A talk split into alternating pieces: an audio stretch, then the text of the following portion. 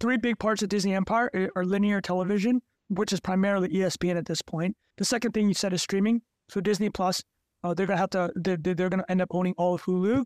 And then the big one is, and the Disney Parks is kind of, I was saying before we record, their cash cow. So revenue breakdown. I don't want to bore people with the numbers, but the TLDR is this: if the media stuff, the linear and streaming, does 65% of the revenue, but only 35% operating profit.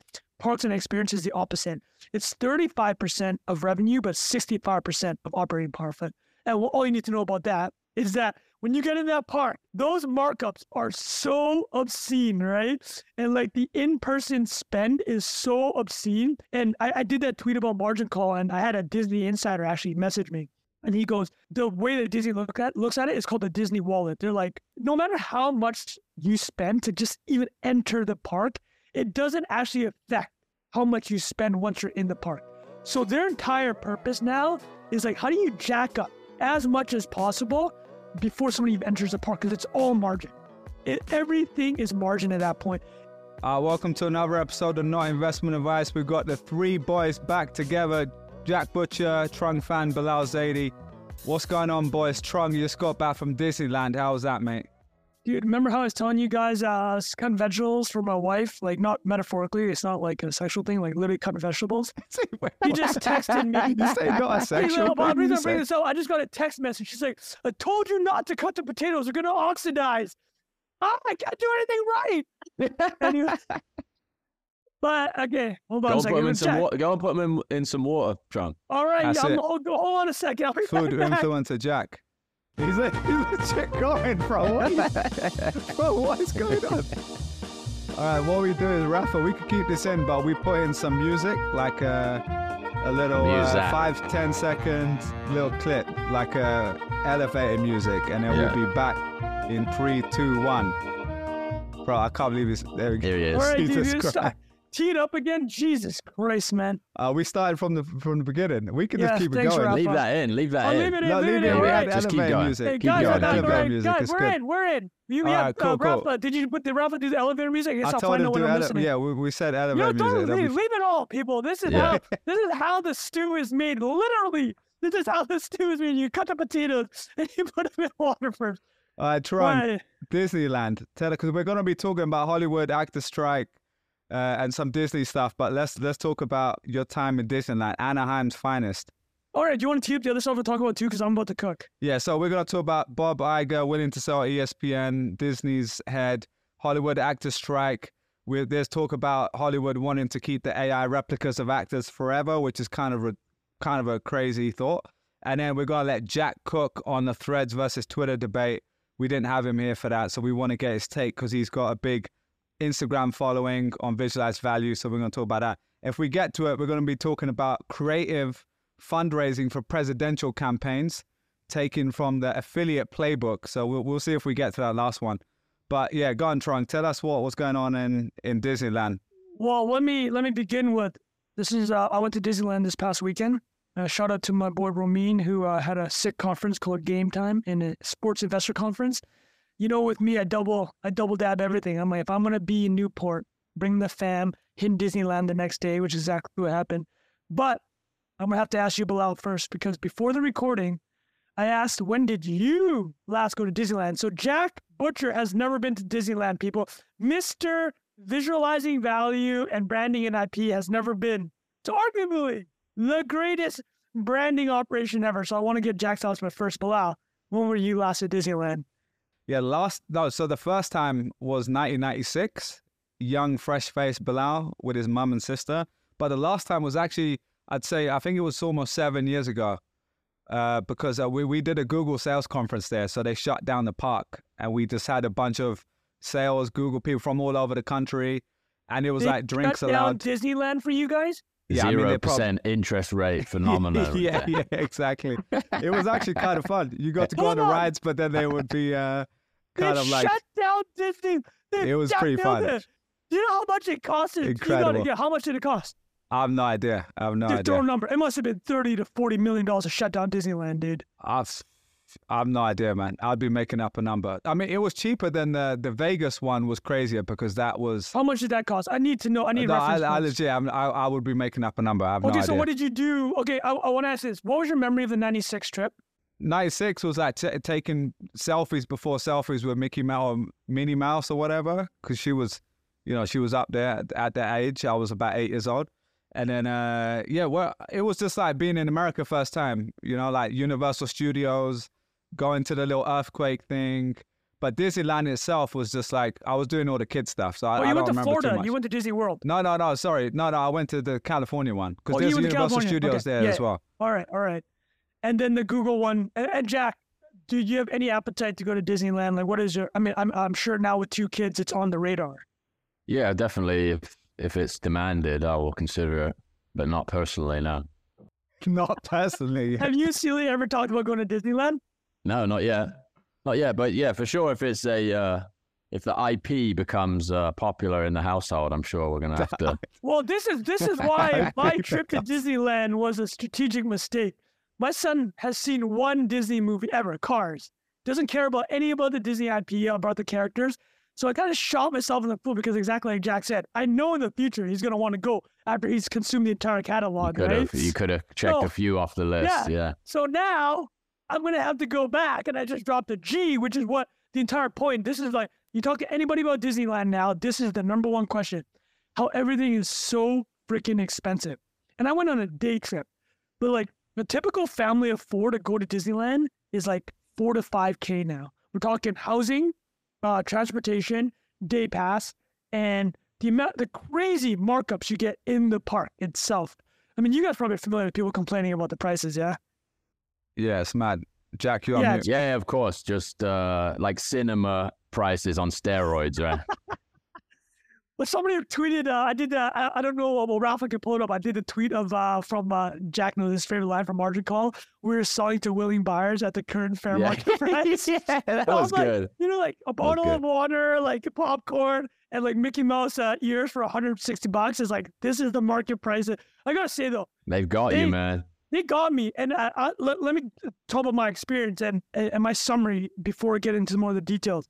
So I was mad hungover. I went out real hard the night before, which is not advisable. Like, so dumb, right? My wife the entire morning just looked at me. I was like, I was at Tomorrowland in the line, and it looked like I was pretty close to chopping. Like, this would have been like the worst memory for my son to see his like old man Chuff at Autopia, and you know, just have to hold it together. Dude, it was just so grim that I'm like, there's only one way to beat back this hangover. I had a cheeseburger at 9:30. They're like, this is it, right? You got to have the cheeseburgers and fries at 9:30. But it's hot. Lines are long. It's just packed. I mean, there's a Wall Street Journal report that came out 10 days ago that said that they think that the parks are less packed because they track waiting times in the lines. It's like, oh, the waiting times are much shorter, which suggests that the parks are less packed. I can tell you right now, the park was not less packed when I went on Saturday, like this last Saturday. But I say all that because I loved that experience. And ever since, I literally can't stop talking to my wife about it. Like, that was incredible. Like that 8 hours, when half of it, I was just dehydrated and like ready to crawl on the balls. Like, my memory of it is already so positive. And they just crush it, man. I gotta say, the Star Wars exhibit they did is unbelievable. They spent $1 billion on Star Wars. And when you go there, I don't know if I'm familiar, guys, with the storytelling element of Disney. Do you guys know like the background of why he created it and like the Imagineers that go and build it? Not really specifically, but it's just to expand the universe of all the content they put on a flat screen. Is that about right? Yeah, exactly. In 1955 is when the original Disneyland opened, and Jack nailed the exact thesis. He's like, how do you recreate literally watching a film, but like in person? So what's so interesting about the park design is like, what are like stuff we know from films from the 50s, right? Like, you know, like you do flash cuts between scenes, mood lighting, clear plots and narrative arcs. Like, that's like Disney, literally the mind of a single person. He's like, how do I create all these in physical manifestations, right? So something that's super fascinating is when you go to the parks, so I think there's 8 lands. There's like Adventureland, Tomorrowland, New Orleans. But the point is like, he does those elements from filmmaking because a lot of these Imagineers are former set designers and film creators, right? So when you walk between parks, like they're like, how do we integrate their physical sense that they're changing scenery? The roads always change, and they're always a little bit bumpy when you move between parks. It's signaling to you that you're switching between lands, right? And like between one land and the other, you can't even see the other lands. The way they structure the mountains and the trees, it's like very like the psychology that goes into building this place is incredible, which is, takes me to Star Wars. So I've left this thing. The lineup for Star Wars is 90 minutes, right? I didn't do it because that's just obscene. But you roll in there, and something they did, which from the psychological angle, which is really smart about Star Wars, is like it's not based on any of the planets that you know from the films. They made it. They found some lore in the Star Wars universe that wasn't very popular, and their purpose was we wanted every single person to create their own lore when they get there, right? It's like if it was a Luke Skywalker story, then you're like, oh, I'm living Luke Skywalker's story in Tatooine. But instead, they found this random land that was in one of the comic book Star Wars stories. And they keep you, everything's in characters. There's stormtroopers walking around, like asking you where the rebels are. And it's like, have you seen anything suspicious? And I'm like, bro, I saw some suspicious stuff, but I don't think it's what you're looking for. But I think on that point, just the psychology is interesting. And the only other thing I touch on is the business model stuff. Like, are you guys familiar with the Disney conglomerate model? Like, do you guys know how they kind of make money? A little bit, Bob. Yeah. No, the entire business. Like just the whole business. Well, yeah. I was going to ask you, how does this compare to the other parts, like the movies, the streaming, like merchandise and this? Like, I'm sure there's other parts I'm not even thinking of, but like, how does this fit in the picture in terms of like profitability, essentially?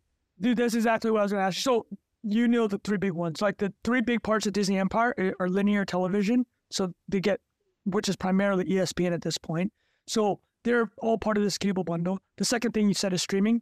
So Disney Plus, they're going to have to, they're going to end up owning all of Hulu. That's what they're trying to go into even harder, right? Yeah. And then the big one is, and the Disney Parks is kind of, I was saying before we record, they're cash cow. So Disney Parks and Experiences, which includes Disney cruises and all their physical in real life stuff. So revenue breakdown, I don't want to bore people with the numbers, but the TLDR is this. If the media stuff, the linear and streaming, does 65% of the revenue, but only 35% operating profit. Parks and Experience is the opposite.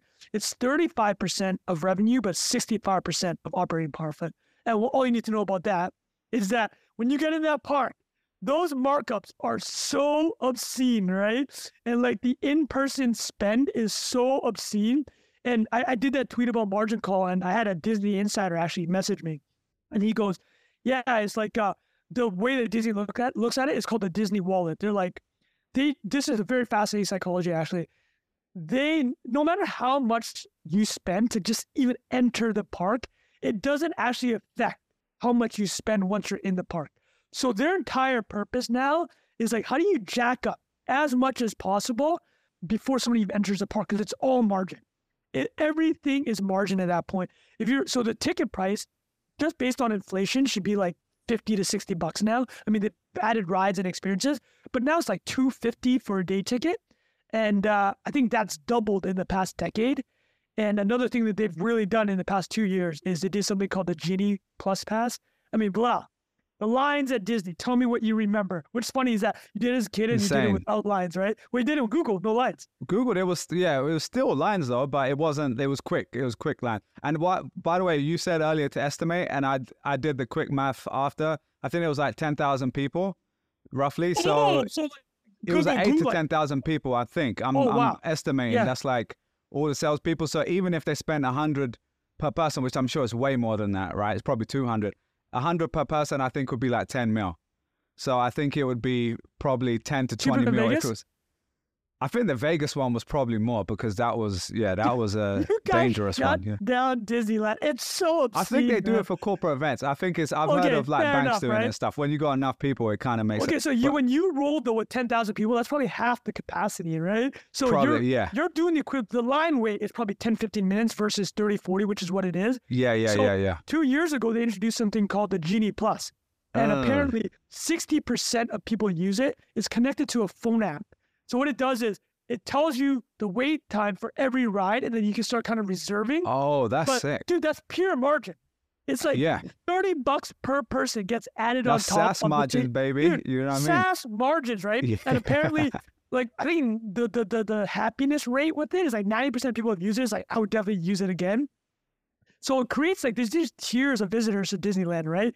There's like people that are willing to pay the $30. So people are like, it's kind of turning into like, it's this inequality thing.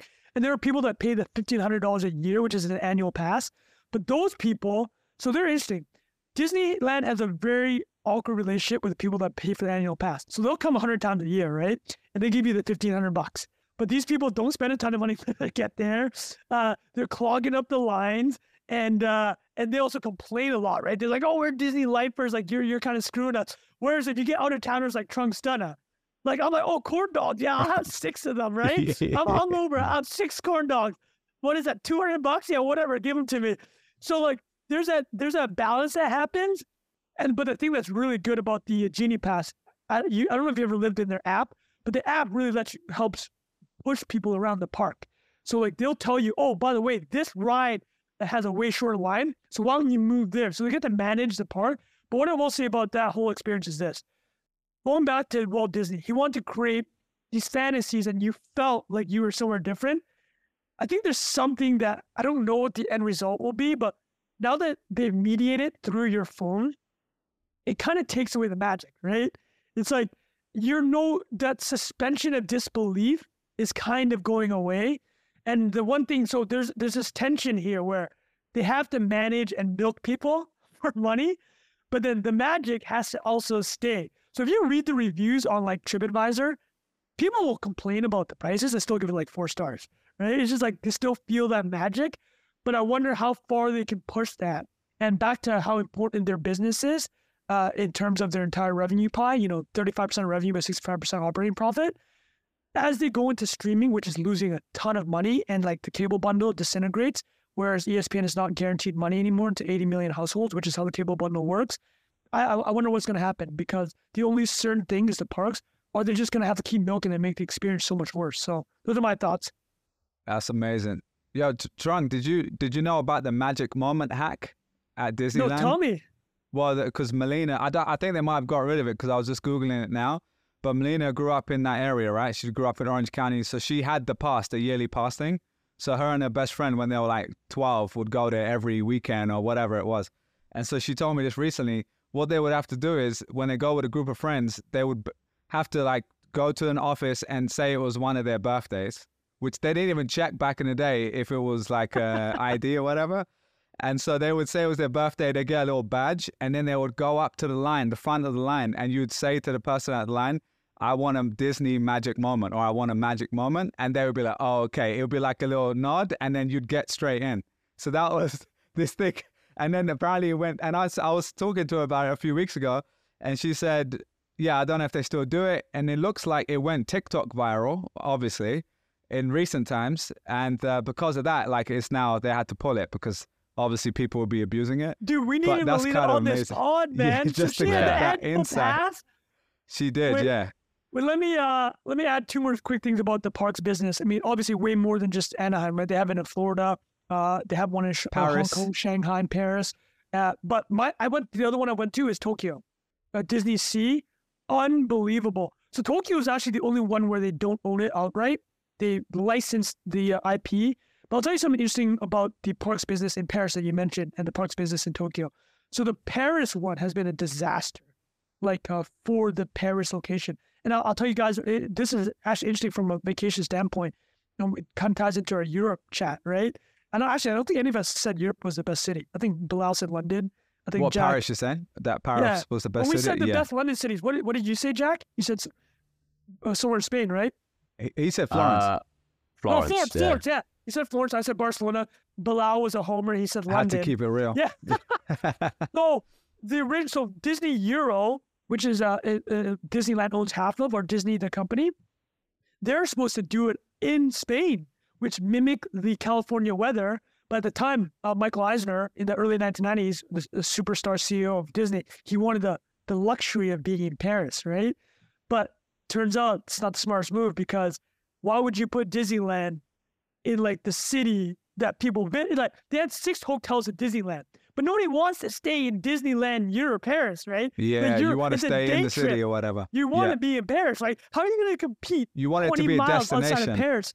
Exactly. So Paris has had an interesting, like, it's lost money since the beginning, still paying down its debt, and all its profit that it ever would have had, it actually kicks up to Disney as a royalty. So like, it's been like a pretty big disappointment. But I just think Tokyo, it's funny how you said, Trung, you said Tokyo, in Tokyo it's licensed? Licensed, yeah. So Japan's like, no, no, no. We understand the Japanese population. Yeah. And I'll tell you the thing about Tokyo, which actually nails this point. Tokyo is obviously also an amazing city, but Disney Sea is far away enough and in quite a secluded area where it does not feel, it feels like a true excursion. And you know that MF is clean. If you think Disneyland Anaheim is clean, Disneyland Tokyo is like the most smallest place in the world, man. Did you go to the toilets there? Did they have the most incredible Japanese bathrooms with the heated the automatic seats, ones? That's all my God. At the boudettes. Bro, in Mexico City, there was a Japanese cafe that I'd go to every day just to use their bathroom, just to go sit. Sometimes I didn't even need to use it. I would just go read my phone. I'd be like, I'm just going to wait for my cappuccino in here. But once you go to a Japanese toilet, it's hard to go back. It's very difficult. It's like luxury, luxury living. But yeah, so that was incredible. Anything else on that before we talk about Disney and the ESPN thing and Hollywood stuff? If you guys have any top line thoughts on Disneyland or Disney Jack, IPA? Anything else, mate? No, that was a good trip summary, Trung. We got a lot of Disney threads to hit. Yeah, that's true. Well, the one thing I will say with Jack, and hopefully you do get pinged because I want you to feel the experience.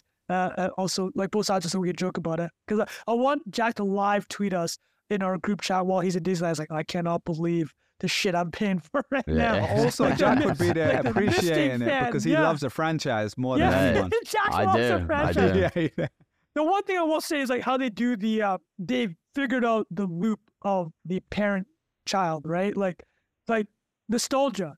Like my experience of that, like how do you create this? Like I brought my son into the world. Like think about that. I brought my kid into the Disney world because I had gone 25 years ago. I don't remember anything from that trip. All I knew is that I went and it was important that we went, especially as an immigrant family, right? And when I left the park, when you get a picture at the front, I saw probably a family of 30 Latinos. They spent 30 minutes getting all these photos. I'm like, man, like these guys, like Disney, they've cracked it, man. Like I walked away, like even though all the negatives I've seen about that, I was like, I walked in, like I brought my son into this, and like, and feeling it both sides, going as a kid and bringing your kid in, like you get it. My kid still talks about it. He's just like, oh man, I really like Disneyland. It's like I don't get he just fucking liked it, right? And, has he been to any of the others, like Harry Potter or like what are the other? No, he hasn't been to. He's been a couple. He's been at amusement parks, which is very different. Not the same as Disney, right? Like Walt Disney's whole point was when you go to an amusement park, you do a roller coaster and they try to rip your face on these crazy games, right? He's like theme park is literally themed, right? He's like here's the theme of this land. You're in Star Wars. This is the theme. It feels like you lived there. That's the memory you're gonna have. But yeah. That's my only thoughts. Love it. All right, great summary there, Trung. Let's quickly talk, before we talk about the Hollywood actor strike, you mentioned briefly there about the three lines there. So linear, TV, streaming, and then theme park being the cash cow. But you mentioned briefly before that Disney are willing to sell ESPN because that's pretty much their only thing in linear TV now, right? Yeah, that's the thing holding it together, right? Why do you want cable? Why do you think they're doing live sports? Do you think that's just it's not profitable for them, it's declining, or do you think it's because they want to go into streaming? It's just incredibly profitable. They just have a net. So they bought Fox, you guys remember this, for $70 billion. So they took on a massive debt load. And Disney streaming is losing so much money. So the delta between if they put ESPN completely streaming style, which will be very difficult to do, they're going to lose so much, right? The cable bundle is just the greatest business model ever. You're getting $9 a subscriber, even if they don't watch any sports, just because it's part of the cable bundle. So he was just basically addressing, so Bob Iger's back. He came back. He replaced Bob Chapek, which was a CEO that he had handpicked. But Bob Chapek did poorly during the pandemic and wasn't able to manage the streaming transition super well. He got about 100 million people onto Disney Plus, but since then, as we're seeing, you mentioned with the actor strike, the writer strike, is like the streaming model also may be broken. It's like maybe you can just pay $30 billion for content every year and think it'll be profitable because it's not as profitable with cable bundle. But ESPN basically is a crown jewel, which is why they're like, okay, how do we pay off this debt, transition to streaming, and like the parks business is going to keep doing the parks business, right? We keep on bringing new IP in. Like, I don't even think they've had a real Marvel ride yet, but they've milked Pixar, they've milked Star Wars. And the ESPN stuff is, I mean, I don't know how much you guys follow the sport. I mean, Bilal, you're a big sports guy. Like, you would obviously, but not as much American sports, so I don't know enough about ESPN. Do you pay for sports streaming? I don't, not really. How do you watch your football matches? I can't say that legally. No. I mean, I actually have NBC. Like, a lot of the Premier League is on NBC, but now they've added like Peacock. You need to pay for that. Then there's like, so I do actually pay for that through a cable bundle, but I also have other ways that I can watch it through streaming, basically. So, yeah. So the question becomes that who would buy ESPN? Like, this asset's worth $40 to $50 billion, right? He said he's willing to sell off a piece of it to pay down the debt. But I mean, the names that always come up are like Apple and Amazon, right? Like, what is it that ESPN owns? Just the brand and relationships with all the leagues and stuff. Sports rights, the sports rights in the league. Actually, Jack, you bring up a good point, because one of the main things they own are the sports rights, but those sports rights expire, right? Yeah, so exactly. Like, if you're Apple or Amazon, you might just like wait until it expired and throw a massive bang at the sports rights. So it seems like Amazon's trying to, both of them are trying to peel those off. Yes. Like, bit by bit, right? Apple's doing a bunch of MLS stuff. I don't know if they have exclusively access to that. Like, even tomorrow night, Arsenal playing MLSL All-Stars preseason, and it's on Apple exclusively. So you got to sign up for that. Did you? But yes. I will tomorrow probably, because I'll do the 30-day free trial. Because I used to use Apple Plus, but I don't really watch anything on there anymore. So I don't even know. Is it the same thing, or is it like a sports thing? I think it's the same. It's just Apple TV. I think there's just two tiers. Maybe. Oh, got it. Okay. With the sports, maybe. Yeah. But then YouTube started I think they got some rights to some of the sports stuff. Amazon obviously had some of the NFL stuff.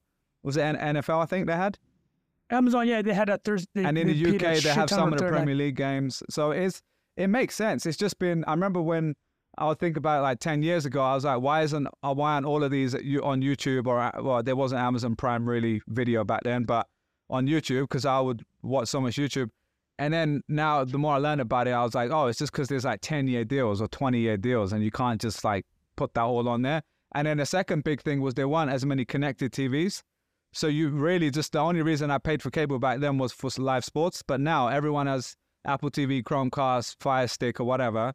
Or it's in the TV itself. So to me, long term, I don't know why anyone else would be able to compete with Amazon, Apple, YouTube in this area. I mean, and then Disney, I guess, if they're going to be that fourth player as well. So it's the YouTube curious. TV stuff do well. Do you know that? Either you boys know? I'm not sure, numbers wise, but I've increasingly heard more people tell me that they have cable TV through YouTube. It's expensive, right? It's $80 a month. But I mean, it's how much a cable bundle is. It's slightly cheaper than getting regular cable, but it's closer to that price point. So the answer is that YouTube's going to win this whole thing, is what you're trying to say. Maybe. Maybe. The weird thing to me is the UX pattern on YouTube is not, it just doesn't feel natural. So that's why it feels way more normal to get a mix of traditional streaming and live TV through an app that's already doing that. And YouTube, it feels like people are just quite a different behavior than live TV. You're going to need to get that NFL thumbnail, but with the stupid face going on. Yeah, or it's Tom Brady. Or you're... cut it up, clipping it up. The YouTube thing where you're in the algorithm going video to video to video is different than... Yeah, looking on Netflix and be like, what are we going to watch? Yeah, that was Jack last night, because Jack was sending me mad videos on music videos last night. Out of nowhere, he sent me about 12, Drake turns up a Reading festival. I could tell you down the rabbit hole, bro. I was like, I love this. Wait, on these? It started with a grime UK, some UK music. That's why. If you want to get on that distribution, Trung, we'll make it happen. We just add it into this. Well, let me add, that's hysterical. I'll add one more thing. Well, first of all, shout out to George Mack. I think it's the second week in a row, our boy George. Yeah, he did a crazy thread that went crazy viral. I think one of the things was Netflix is a new TV. Oh no, sorry, YouTube is a new TV. Mm. And, we gotta get him on there. Yeah, he. Oh, dude, did you listen to him on Modern Wisdom? I sent him. Yeah, he went on talking. He's a killer, man. Yeah. 2 hours of straight, just like in the kitchen, man. It was sweet. I've been speaking to ages about doing a Cray Lab, and he was like, "I'm not doing pods for ages. We'll do it in person if I come to New York." And then but I feel like he has actually listened to NI since the beginning, so maybe he'll be up for doing it. But yeah, he's a legend, man. But all right, boys, should we quickly talk about the Hollywood actors strike then? Because I think this is worth talking about. We did briefly talk about the writer's strike, which was several months ago it started. I don't even know when that was. My brain is all over the place, but I think that was at least 3 months ago, no? Three, 4 months ago? Yeah, 2-3 months ago. Yeah, and so now there's the next phase of it. It looks like the actors are also striking. I was having lunch with a friend of mine. His wife works in like production, basically, and she's just off now. Like, she's just not, there's nothing to produce. So she's just not working for a while, and everyone, it's kind of a little bit sad because for some of those people, they're not like the, you know, actors that have millions of dollars. They're just kind of waiting around for, they're normally on contract work, so they're basically out of work for a few months. So yeah. Sorry to interrupt. Is this the same strike that was happening a couple months ago, or did it resume and then come back? No, there's a Writers Guild and then the Actors Guild. So this is the first time that both of them have been on strike at the same time since the 1960s. And, crazy. Yeah. So what's the time frame on it so far? It's been, I think, 3 months. The last writer strike was 2008, which is what we talked about. That lasted about a year. And of course, we got to mention Stratechery's Ben Thompson, but he's been writing about this extensively. He had a great point, which is like, these strikes basically happen over technology shifts. So in the 1960s, this strike was about television. Like, okay, well, television is huge now, and people are doing reruns. What rights do actors have to this, right? They're fighting over that. And Ronald Reagan at the time was actually the head of the Actors Guild, the union. So this is like mental. Yeah, you're talking about like, this is how he became like, you know, the setup for him becoming president. He was like the face of GE for a long time. And then he had this, you know, California. He was the governor of California. He was, but this is how kind of all started. Man, if you, I can't remember who the comment was from, but it's like, oh no, again, I think George mentioned it was like that in a remote world, if you're like short, not good looking, and like and not from a Western country, you can compete now, right? But like back in the 60s, you gotta look like Ronald Reagan, right? You gotta look like this. Like in that world, I guess in politics it's still the same now, but this dude is like tall, actor, knows how to manage the screen, which is like when Trump got elected, man, it's like people understand like this form of media is so powerful. But anyways, that was a bit of a tangent. But yeah, so obviously the big one now. So in 2008, the argument was about streaming residuals for the writers. It's like, okay, what percentage do we get? And now it's really become about streaming, and a smaller part is about AI, which is, Bilal, do you want to kick off like what the AI is? Yeah, let's talk about the AI part, because we did talk about the streaming stuff quite extensively last time, and I think there's probably some updated stuff, but probably similar themes.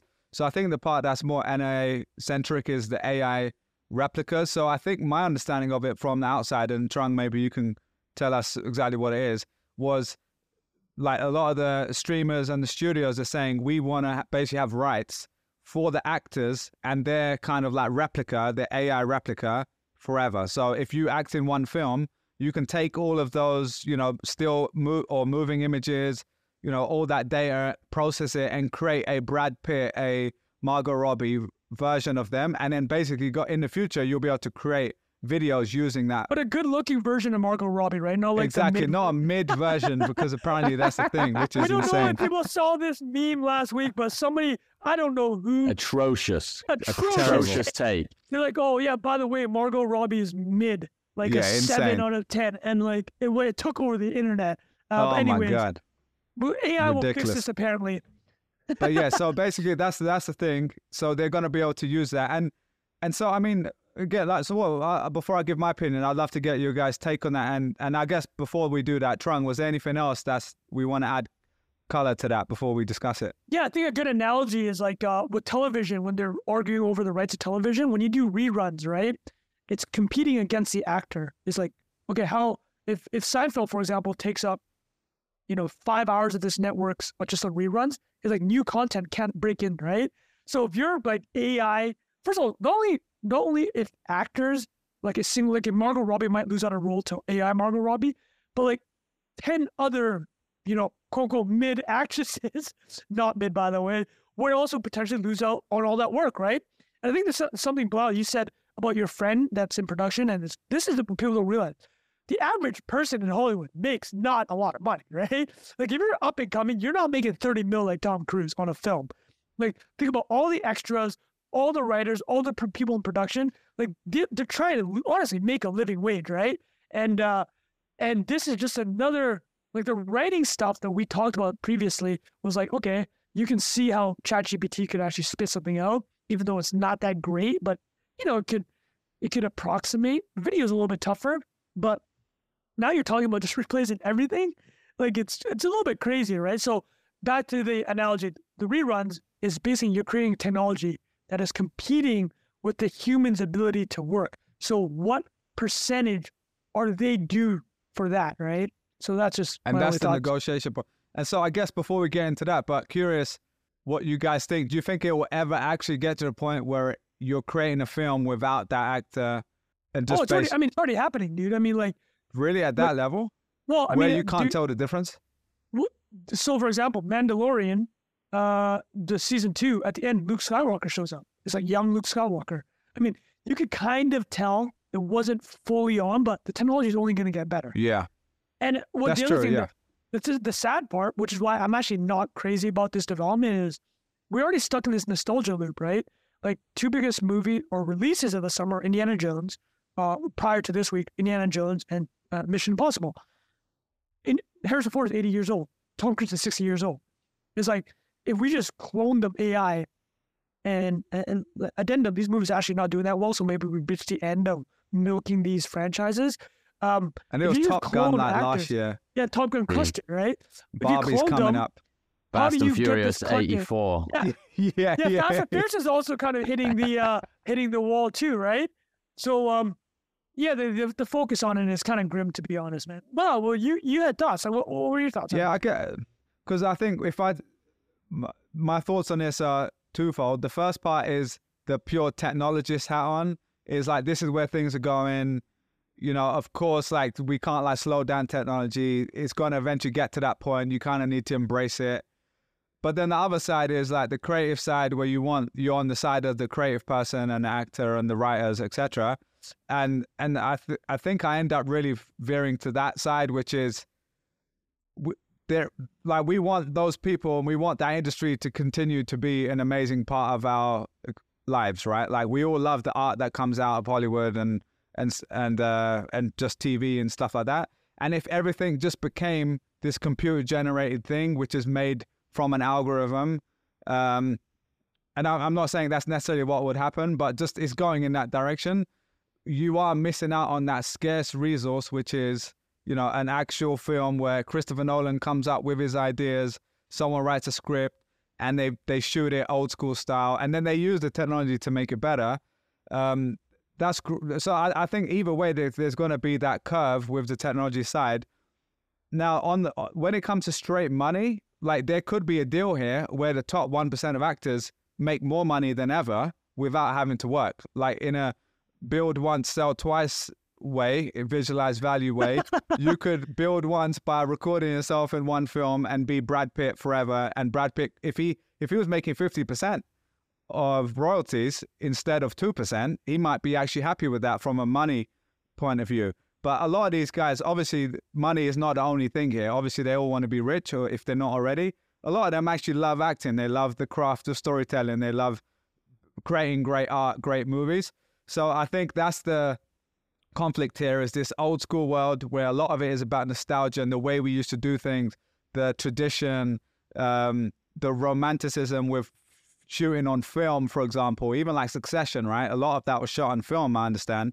And like, if they was creating that all through AI, I don't know if it would have that same feeling for us, right? Like, even if it was an amazing piece of art, like we would still be like, I just feel like it doesn't hit the gut as well. So that's kind of where I'm at with it. I think they do have a point here. Like if I was them, I would be feeling a little weird that someone could just use me, use my likeness forever. But like anything, I guess any deal, there could be a deal on the table where a certain segment of them are happy with it So yeah, I don't know. What do you guys think? I don't know the terms that have been proposed on that. So they would say, if you participated in this film, we own the IP and we can distribute it as such, right? So it's like your likeness is basically embedded in that asset, and you made, and you probably have some royalty agreement with them, I'm assuming, right?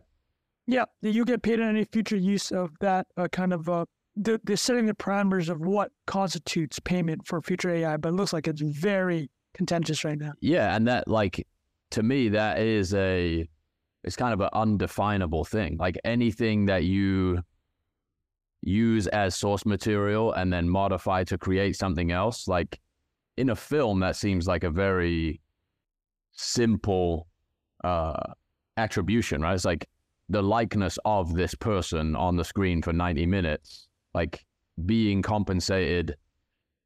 I'm imagining they'll try and drive down what they're paying for that person's likeness, right?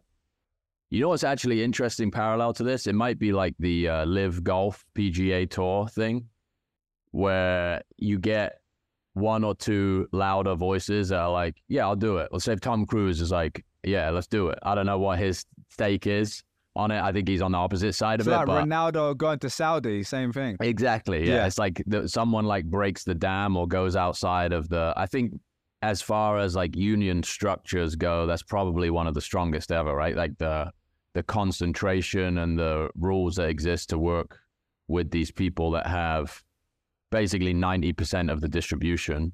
So maybe I'm off on this comparison, but it does feel like some aspect of it is inevitable. And Trung's point about the power law thing is very valid too. It's like not just how this affects compensation, but it's like how it creates this monolithic outcome where you have the same character. It's not great for documenting the evolution of the craft, even, right? If there's no natural generational progress between the people on screen, in my view, anyway. And then obviously it just gets like A/B tested. Like that's how you end up with Avengers 27, right? That's listen, man. They're trying to roll people in. On paper, these on paper these things. Everybody to the park. It's like not every, but a lot of creative businesses, even in the ad world, like the sexy clients that you want to work for, like which would be the equivalent of the indie movies that you want to publish that are like scratching your creative itch, blah, blah. You're breaking even or losing money on that. And then you're doing the like telecom banner ads, outsourcing them, doing and like 10,000 versions of them. And that's where you make your money. You've done that. You've done both of those, right? Yeah. Oh yeah. So it's, I don't know. The commodification component of it is definitely not, like, you can see why people are revolting against that. And then just the leverage that creates is the same response to TV, right? It's like, I guess that was cinema, or that was right, like showing films in cinema. Writers were striking against like a cinema in everybody's house. Am I correct in thinking that, Trung? That's the technological shift. Is this in the past? You're saying way back in the 50s? I'm saying that was the thing that people had an issue with, is like, we used to produce this and, you know, play it in one place and people will come and buy tickets, and now it's free to watch at home. Oh, got it. It's free to watch, and like completely changes the economics of who wins and loses in that, right? Like the broadcasters get all the money now, and the actors, instead of negotiating one time, they need to start negotiating for, okay, how many times is this going to play? Like, where is it going? Yeah, exactly, right? Like the unit of television, that media unit, has so many different economics than the theater. So the unit of AI generation will just be, like you said, it's like, we can't even, it's so hard to even comprehend what the full contours are. What if somebody just takes you and just throws you in, like, as an extra in a film, right? Like, is that breaching like where you should get royalties? But I was going to add one more layer to this really quickly, is like, obviously the top 1% of actors, the ones that everyone knows, they would want to create an AI model and use them again. But what about, you know, we've seen these AI profile picture makers and stuff like that, where they are replacing easily like stock imagery with really, really good AI images. That's already happening, and it's actually pretty good quality. What if I was an actor, like a mid-tier actor, right? And now no one really knows me. I'm not that popular, but I've done a decent amount of shows, and that is now owned by, you know, Disney or whoever, these big studios, and they own that IP. But not only are they going to use my face and my acting skills to create a new version of me, but they're going to combine me with another 5 actors or 100 actors and create a whole new actor character, and it's got to be an AI actor, like completely brand new. That does not feel cool at all, man. But, I mean, I know it's not cool. I'm saying no, but I mean, like that's kind of like that's a great. I love how you said that, because that would be another part of the thing that would eventually come down the line for sure. If they're going to recreate, like you obviously wouldn't want to not show Margot Robbie or Brad Pitt, but for someone who's an unknown person, you might actually say, "Oh, that person's a great actor, and their body movement is great for this base layer of the AI." model. Man, this guy looks like he walks 8 hours a day and listens to podcasts the entire time. But we need to replace his face with someone else, or like a made up version that looks better for screen, is optimized for screen. Like that 100% there'll be AI actors created. So that is another part. I don't know if that's part of something they're discussing, but that if they sign over their rights, that is 100% gonna be part of the. We kind of touched on this, which is a controversy. It's like Midjourney and Dolly are getting sued, right? Because they're like, where did this corpus of images come from? Yeah, exactly. And, you nailed it, man. That's, I didn't think about the walking gait as a thing that would be mimicable, but you bring up a great point. Yeah. Oh, Trung, did you have any other thoughts on it, though? Because, Jack, did you finish your point? No, I got nothing else. Mm-hmm. Yeah, I need to read more about what the proposal is. And is it negotiated between, so these are like two entities basically, right? The Writers Guild and the Actors Guild, is that correct? They're negotiating against something like an organization that represents producers and studios. So like they are negotiating against a single entity. And that's like, you just like industry standards is the shorthand for that basically. Yeah, exactly. Interesting. I'll have to read up. If you got any good articles on it, Trung, fling them over. I'll afford many. Trung, do you know, because you're a writer as in a lowercase j journalist, but you've done stuff in the past, and I don't know how much you can talk about this, but have you ever been a part of any of these things? All right, cool. Are you on strike right now, Trung? I am not on strike. I was joking about it. 69K, that's the only thing he's striking against. I've been telling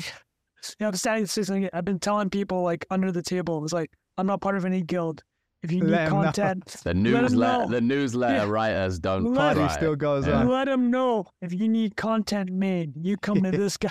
Well, that's another thing. Like when these things happen, like people rush in and fill the void outside, which animators is huge. Like Asian animation, just like it's just like there's a vacuum. It just gets sucked in. Right, you're right. It just fills up. This is going to sound dystopian in this context, but I might be Andreessen, somebody. It's like, if you try and ban the future, it'll happen elsewhere. Yeah. So you have like I don't think anybody's in a good position in this, except for probably whatever software company is going to be smashing out these videos. Well, I agree, man. It is kind of grim, right? NVIDIA, right? The base layer of the winner of all human consciousness. NVIDIA. All right. Anything else on that, Trung, before we move on? No, that's great. It's time. Let's get Jack cooking. All right. Let's talk about Threads versus Twitter. There's a couple pieces we should talk about this. Obviously, we did a whole episode last week with our boy Turner. And Jack wasn't here for that, and we wanted to get Jack's take, because Jack, you obviously, you know, have built a huge following on both Twitter and Instagram, which us guys haven't done much on Instagram, and so wanted to get your take on how you're first of all finding Threads versus Twitter, and I guess we can touch on, I know it sounds like old news, but it came out after we recorded last week, with the Twitter payouts. A lot of people were sharing screenshots of how much they made. From I think February to July, there were lots of people we know. I don't know if any of you want to share your stuff, it's fine if not, but thousands of dollars a lot of people are making, and they're sharing that online saying Twitter just sent me X amount of money. So yeah, let's start first of all, Jack, have you been using Threads, and how has it been taken your audience on Instagram for visualized value onto Threads? And how's that experience been so far? So I went just on the day it came out or the day after it came out, just did the little port over, installed it, got the visualized value handle on there. And someone had a great tweet on this. It's like, how do you get 10 million users in 24 hours? Did you see this one? Have an app with 3 billion users and tell them all to join. Yeah, brilliant. So like, I think some of that hype around like the user growth is really, you know, hard to judge the success of it until you have a couple weeks or months of numbers in the tank. But it basically, it was like a balloon. It seemed like the air came out of it. Everybody got super excited about it. And you could kind of see the follower count, especially if you have like a large audience on Instagram, because I imagine it prompts people to follow whoever they follow on Instagram, right? So I think in the first day, visualized value went from 0 to 50,000-ish people. I just went back and recycled some old text-based content from a couple of years ago, like the best of the archives. Right, and engagement is good. Engagement is good on there, but it's very different. Like the atmosphere of it feels very different to Twitter to me. Does it feel very much like Instagram though, in terms of like the comments and that kind of audience? It's just more like docile, I guess, or it's more like PG, you know, PG Twitter or something about it is like a little sterile, like Mark Zuckerberg's replying to Pepsi or whatever, like, glad you're here, or that, you know, like the... It's more fiat, less ETH. Exactly. Like Twitter is like right? ETH, very, very monkey fiat. Pictures, yeah. And then... Especially for me, like, my experience between those two things is very different, because like so much more time on Twitter.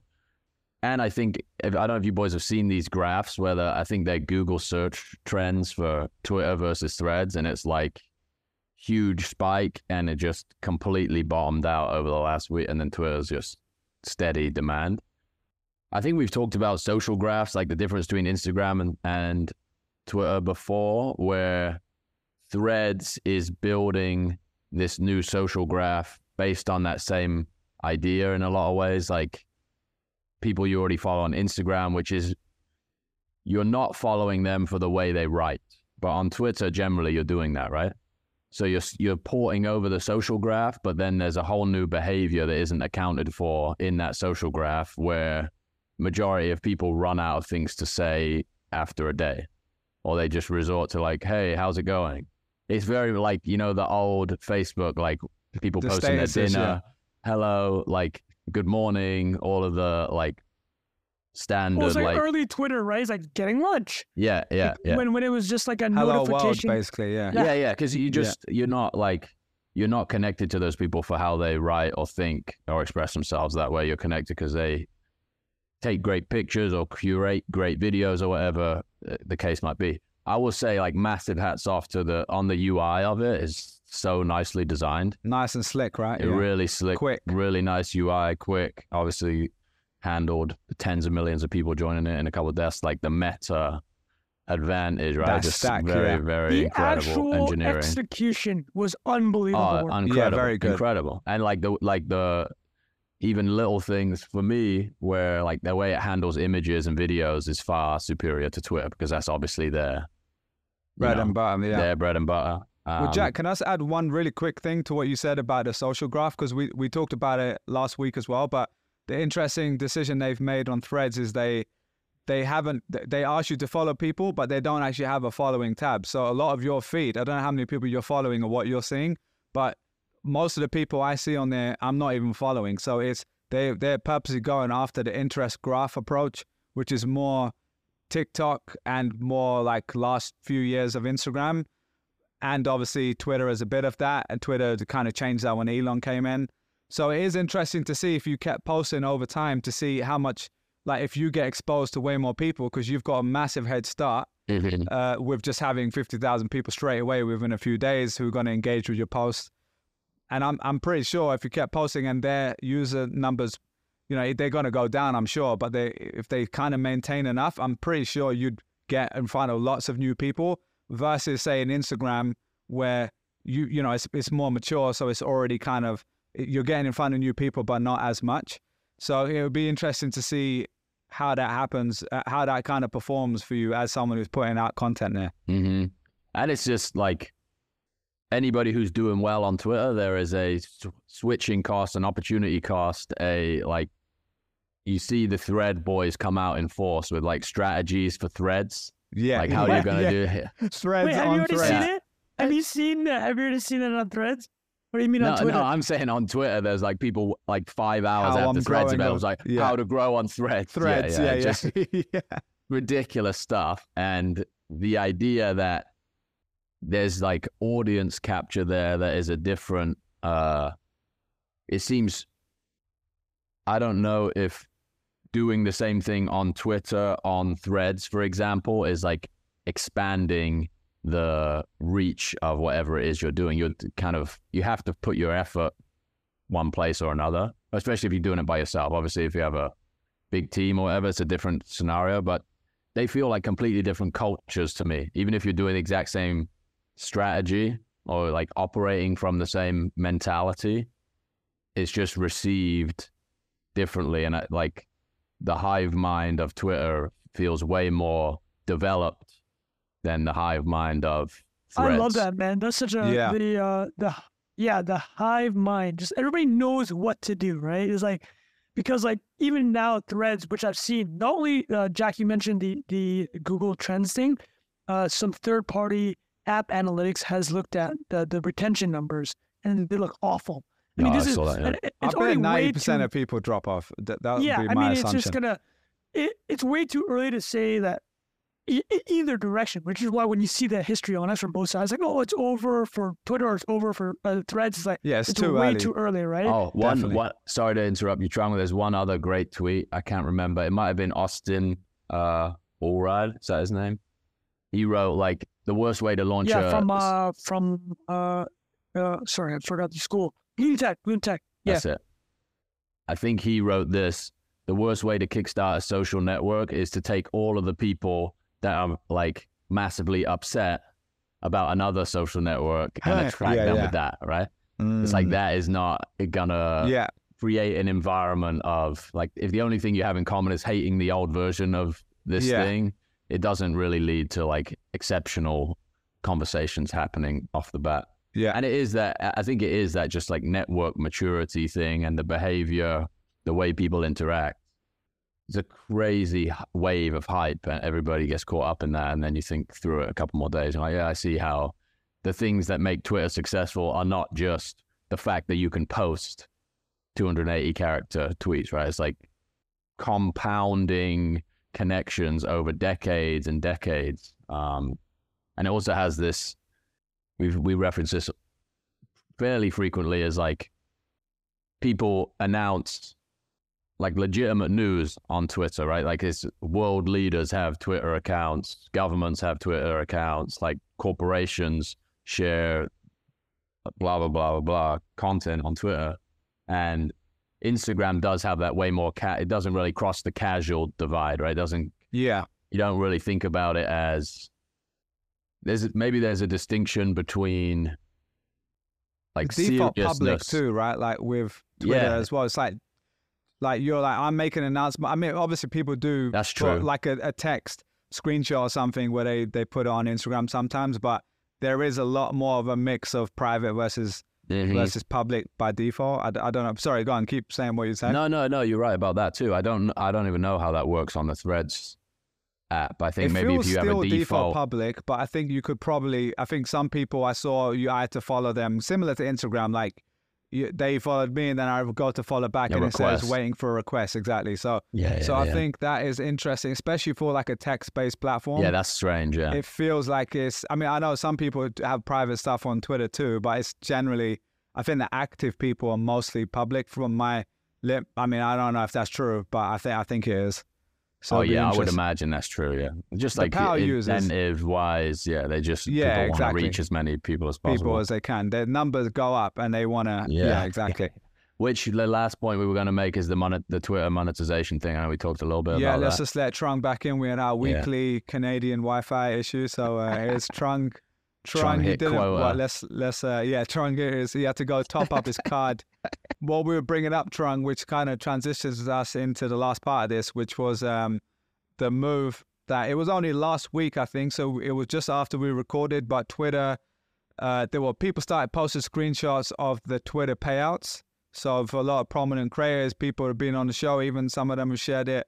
A lot of the people I saw, there was a thread here from, is it Tiffany Zong, TZHONGG. She had, I can share this with Rafa so we can put it in the show notes, but there was like a roundup of all the different people saying how much they earned, basically. And it was like Internet Hall of Fame, 107,000. Over 5 months. So let's put it over 5 months. Yeah. So 20K a month, I guess. Andrew Tate, 20K. Another one, 10K. You know, so I saw quite a lot of people within a certain range. Hallmark's catalog, 6.2. He's been on the pod, obviously. So yeah, Nick Huber, our boy, Nick Huber, 2.2K. That's actually surprisingly low for him. He needs to, there's rookie numbers, Nick. You're going to need to get him up, mate. You're saying he is the farmer of the decade, man. Yeah, yeah, farmer of that decade. Anyway, so that was... I mean, spoiler, I got some chatter, but I'm a discreet individual. I want to keep that... Respect. Real G's moving silence like lasagna. There we go. I appreciate that. I certainly appreciate it. I'd actually love your guys' thoughts on the move. So first of all, there is a lot of media coverage on this saying that it is a bribe to keep traders on the platform. But to be clear, Elon made this commitment in February. Way before, they've been working on this, yeah. And it's just that media spin on this, calling it like a bribe for right-wing users, that's what I'm saying. Oh my God, that's crazy.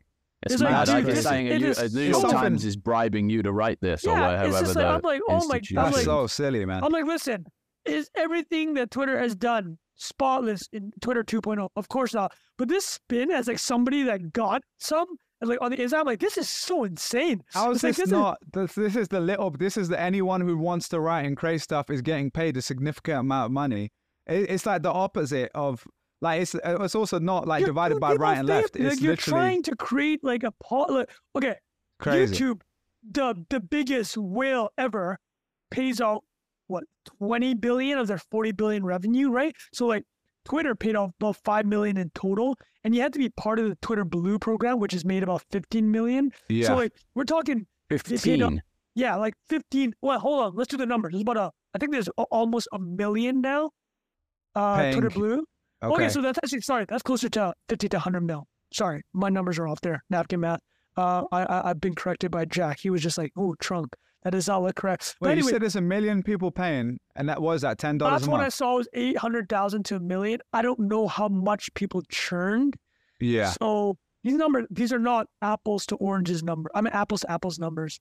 But the ballpark is this: you have to be part of Twitter Blue to do it. So even if we just napkin it, it's called 500,000 people paid annual for Twitter Blue.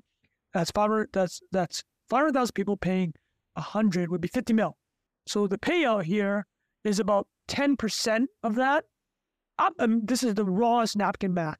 So there's more to come. So first of all, I think this is one-time payment. And I think Elon has said, and the team has signified they want to get close to the YouTube number, right? So I think these numbers will go up. But the point is this, is like social media is so crazy that like, have you seen the Twitter, the payout numbers? Jack, you probably know this from your Reels. What are your Reels and YouTube short payouts for the hundreds of millions of views? It's nothing, right? It's nothing. It's complete dog shit. Well, TikTok is notoriously really bad.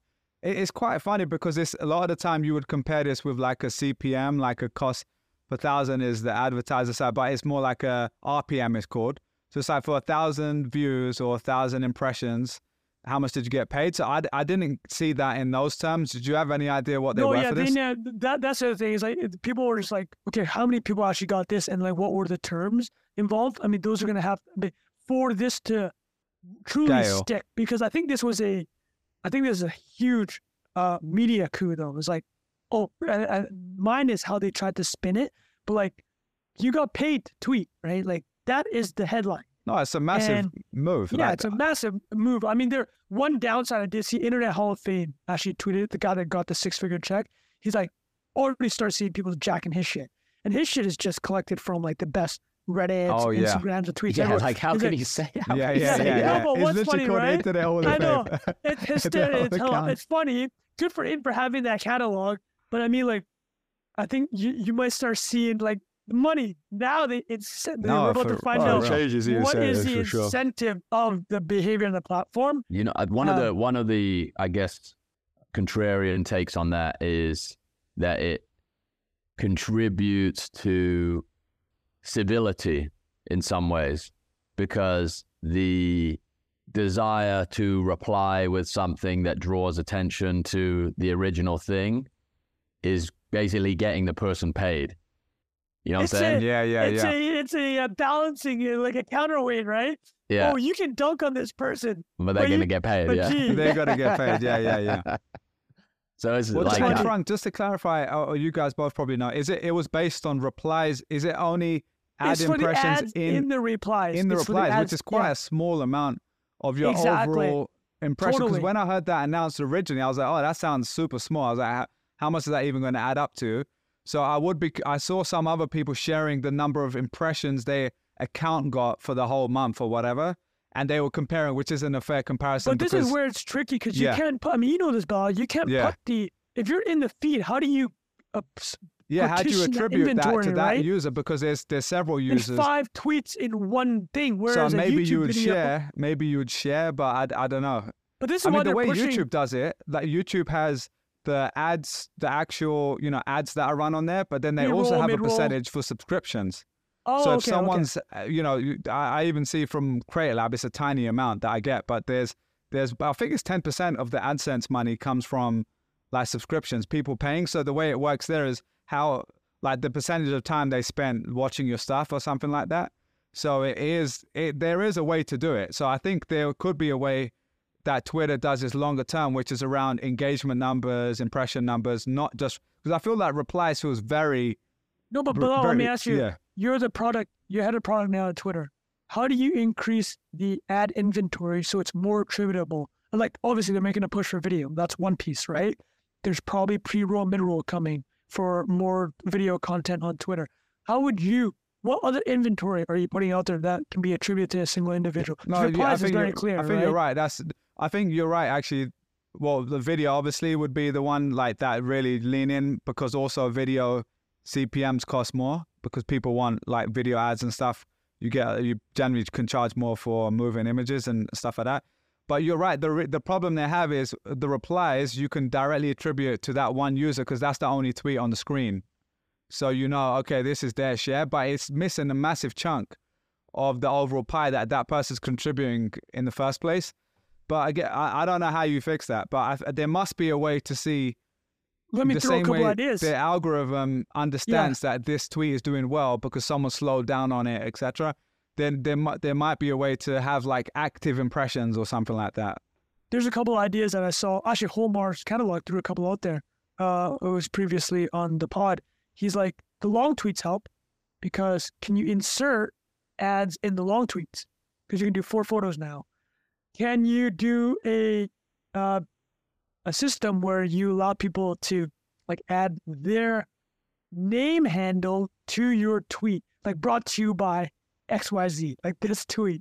Like there's some move. The other one, actually, man. Hold on. Alex Cohen, friend of the pod, actually's like, they should bring back fleets because that's the easiest ad inventory ever. What was the fleets again? Yes, it was literally the stories, right?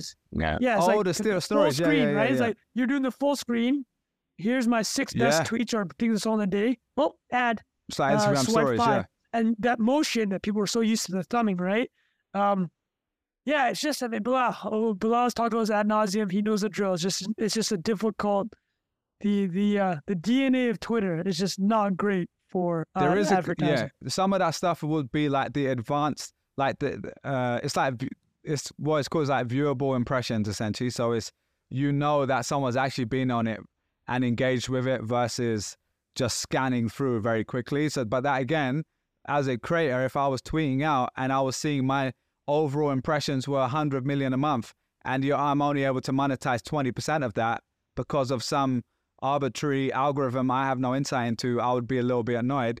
But more so right now, I would look at, I mean, you, without showing your numbers, you might be able to see what you were paid for, let's say Trung or Jack, of your overall monthly impressions, because you can see that in Twitter analytics, right? Like you can see your monthly analytics numbers and you can say, I don't know when they paid out, did they say like you were paid X amount because of these impressions, or did they give any more details? No, it's literally the screenshots that you showed. It's like, oh, it's literally that. It's like, oh, that's crazy, because there's literally no insight. It's like a bit of a black box. I haven't dug any further into, like, I just saw that screenshot. I wonder if in the analytics, because normally you would see that in analytics. Oh, that's a good point. I will check that out. You have to hit 5 million impressions a month to qualify for it, I think. Yeah. All right, yeah. So I mean, the other thing, I don't know if this will come up as an issue, the idea of brands choosing what accounts to advertise under without your permission. So if I'm like, I want to get in Trung's replies and I'm going to do like, I'm literally going to make ad creative for Trung's replies about, you know, some probably financial product. That's a way higher CPA, right? Than just like, I'm like going to rely on programmatic placement. I don't know if Bilal, if that makes any sense to you, but you can put like contextual shit in there. Yeah, because, well, no, it's a good point, because that's the equivalent. Sorry, bid for inventory under a viral tweet. Yeah. So like the equivalent of that would be on YouTube.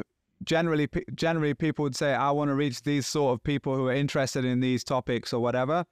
And it isn't necessarily like Trung's making, you know, NIA content about not investment advice, not finance, blah, blah, blah, tech, whatever. It would be like someone happens to be watching that, but we also know they're in market for a mortgage right now, so they get a mortgage ad. They're also in market for a vacation to Spain, so we're going to show them an ad for that.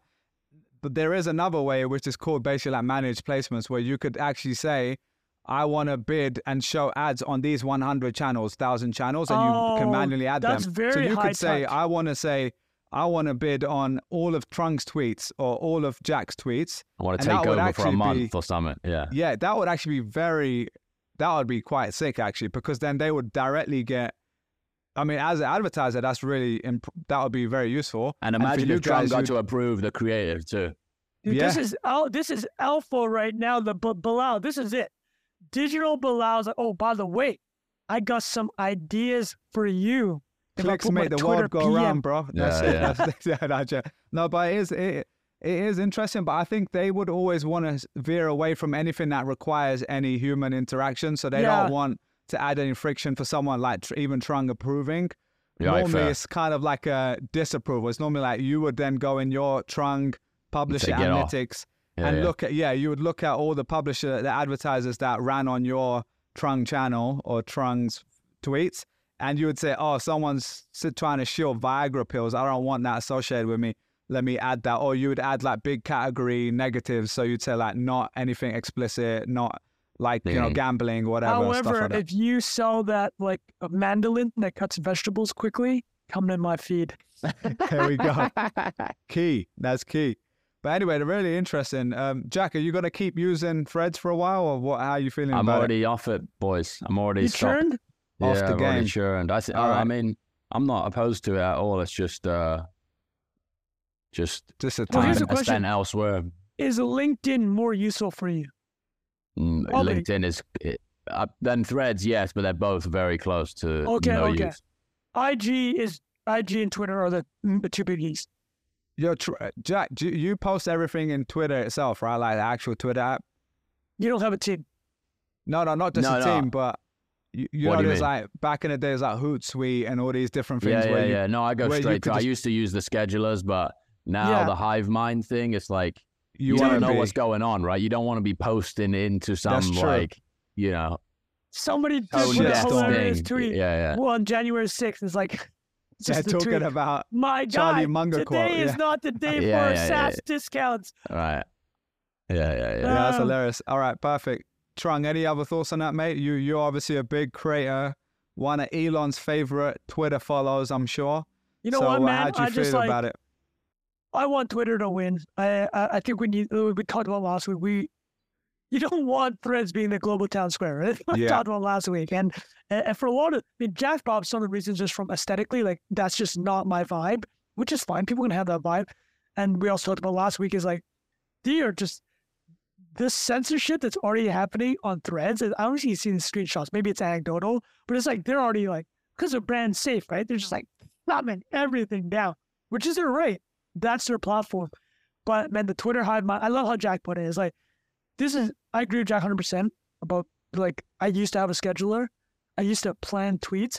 Now I just like literally, I just like opening it, like off the dial, water, like they're just seeing what like a fish. They're normally the best ones as well. They're just off the dial. You know what? It's just like flip it open, see what the vibe is, and just like okay, let me get into this, right? And yeah, man, I don't. That's I don't think it's ever going to be recreated. Maybe the halcyon days. Maybe this is as good as it will ever get. But if we just keep. That 2021, 22, maybe 2021 will never come back. Like a lot of people already left, but like this vibe, like let's try to get some of it back, but let's not try to F around these other platforms, man. Twitter is where it's at. Obviously it's hard to compare versus 2021, like you were saying, but I'm assuming your reach on Twitter is the most it's ever been, right? Because you've got the most followers or not really? We talked about the algo changes, like because it's some of the algorithm. Did they hit you a little bit? I think it's hit everybody, like trying to figure out like how to get into For You versus, oh, you have a lot of followers. There were definitely periods like right after Elon's takeover where there'd be like, you just had no idea what was going on with the algo. I think it's settled a bit in the sense of like, it's approximating enough of what I expect for where I'm at. But it's like Jack said, it's like, I think the key is this, you have to get into that hive mind. Like these people that preset stuff and like have all these long things written out, they don't understand why it doesn't hit. It's because you haven't earned it, man. You're not in the hype. You know what I mean? It's like, I don't know if you guys see that viral video about Tiger Woods. I love Rafa to pull it up. He's talking about like some of these golfers coming up and like you can't take shortcuts. It's like, you know, the problem with these people that take shortcuts is like, it's not that they haven't earned it. It's like the feeling of actually winning is like, you literally haven't earned it. It's like the feeling of versus me. Like of Tiger Woods, it's like I spent 30 years earning this or 20 years earning this. Like that feeling is very different. It's like people are trying to just jump in and try to win at this quote-unquote game because it is a game. Right? At the end of the day, you can choose to play it or not. But it's like I love Jack things. The hive mind, man. It's like you got to get into it. Yeah. Nothing's ever gonna be given to you. Everything's gonna be earned. If you don't go out there and put in the work, you don't go out and put in the effort. One, you're not gonna get the results. But two, more importantly, you don't deserve it. You didn't earn it. Cool. Yeah, love it, man. It's good to get both your takes on that. All right, anything else on that, boys, before we wrap it up? How I'm you good, feeling? Man. If Jack wants to cook on the... Jack, did you want to talk last? Should we talk about the president, like maybe 5 minutes, or you want to save it? Yeah. I mean, it's a good little cap off on the monetization thing. Like, actually, go for it, yeah. So Vivek, I'm going to completely butcher his last name. I'm going to pull it up right now. He's a Republican presidential candidate. Vivek Ramaswamy. Does that sound right? Yeah. So he's a Republican, like outside, like a non-favorite Republican presidential candidate. And he announced something, I think a couple of weeks ago now, that I pinged to you boys in the group chat about launching a fundraising initiative where the people responsible for the fundraising, like grassroots fundraising, would get 10% of the money that they raised for the campaign. Incredible. Wow. Incredible. And the way he framed it was, this is how politicians raise money right now. Like they pay consultants 50, 60, 70% of what they raise. So you're educating people open it up to the crowd. Decentralize it, man. Cut the middleman out. And you know what it reminds me of? You remember when the Uber discounts first came out and people were doing these crazy marketing campaigns to get their Uber credits maxed out? You probably know a few people in that world, Bilal. You won't run in a few. I might add a few myself. Yeah. Get some Uber Eats credits. Yeah. So, like, obviously, there's a massive backlash to the idea of people not in positions of quote-unquote authority doing this, but very interesting, transparent approach to how fundraising actually occurs now. The one thing I think would be kind of, this is really the crux of the conversation we're having about Twitter too, is if an individual that doesn't represent an organization of some kind has carte blanche to say anything in order to get people to like stare, look, engage, blah, blah, blah. Are you incentivized to do untruthful things or like ridiculous things or brand damaging things? You know, like what's the woman that's going around TikTok at the moment? Ice cream. Oh yeah. Yum, so yum. I'll give context. There's a TikToker. I think her name's Pinky Doll. That's it. Yeah. She figured out this live stream. Like she's going super viral. She just goes on these live streams. I think Rafa just throws up. Yeah. She's just saying like everything Jack said, like ice cream, slip slurp, and like gang gang, and like you watch it, you have no idea. But what she's doing is she's responding to what people are gifting her. These like TikTok gifts, like ice cream cones and like the letters GG and. Yeah, man, like, so if this was boy, TikTok pays shit. This is how she's found a way to make money on it. I support it, man. How is she making money through that? The gifts she gets. So people give, it's like Twitch. Like an ice cream cone is the equivalent of $1 or something. Yeah, so she gets these coins, like ice cream's 1 cent. She wears a cowboy hat sometimes, it's 99 cents. So she gets all these coins. Fuck's sake, so ridiculous. So this thing are they like transferable? She can cash it out. So the thing is like, what people understand is like, this is huge in Asia, right? This has been going on live stream Asia for a decade. And I mean, like a lot of things in Asia, when you bring it over to the West, it's just like, yo, what is going on in Asia? Yeah. Well, Trung, I saw Jason Calacanis, he reshared your video of that. Did he? I don't know if you saw that. Yeah, he reshared your video of it where it says like Trung's video, which obviously you took it from somewhere else as well. And he said like 50 years of innovation leading to this.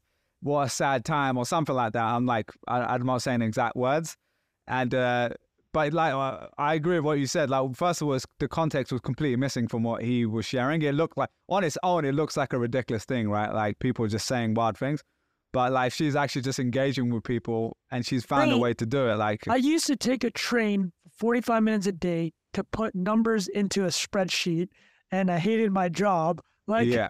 This, like, let's not pretend like 90% of jobs are good, right? Yeah, it's exactly. Like, so she gets to do it from home.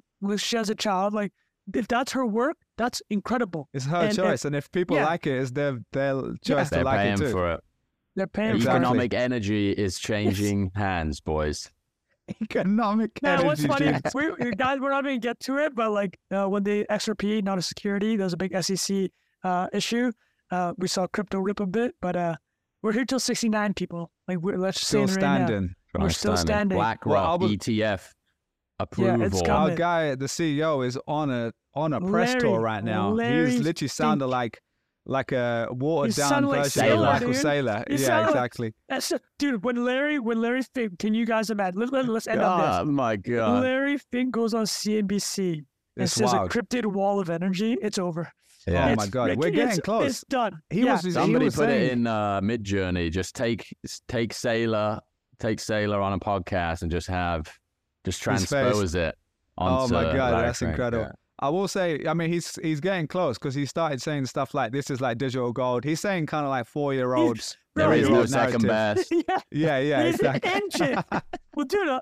It's just so funny. It's just so funny because we saw, you know, when Saylor caught religion and like if Larry Fink is catching the same religion, it'll be the funniest thing ever, man. You just see him he starts sounding like all of them, By the way, just before we do close up, I do want to clarify one thing because I said when you said on Vivek, I don't know anything about him as a candidate, but I will say I looked him up. He's 37 years old. Pretty incredible that he's running for president.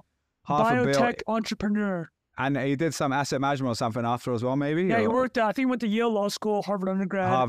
I'm sure he's a smart hedge guy. Fund, and then went into bio, but as a financier, not as a scientist. Like, his background is like, how do I find stranded assets? And then, I don't know how successful he was actually bringing these things to market, but he made a ton of cheddar.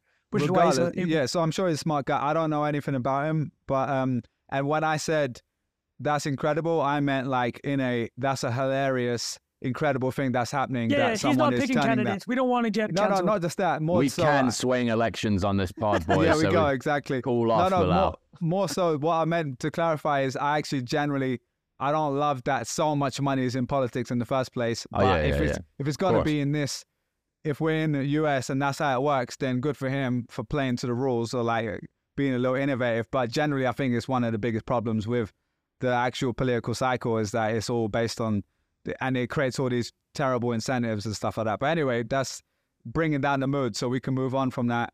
But just wanted to clarify that in case it ever gets pulled up. But anyway, all right, boys, anything else before we log off? Because I think that was a solid, strong episode. Cooked, man. Anytime. All of us here. It's always the best when we're all three of us here. Yeah, just get us back. It's always the best. Back in the game. All right. Let us know what you think of that, boys and girls, in the comments. And we will see you guys again next week. We appreciate all the support. See you next week. Cheers. Peace out, guys.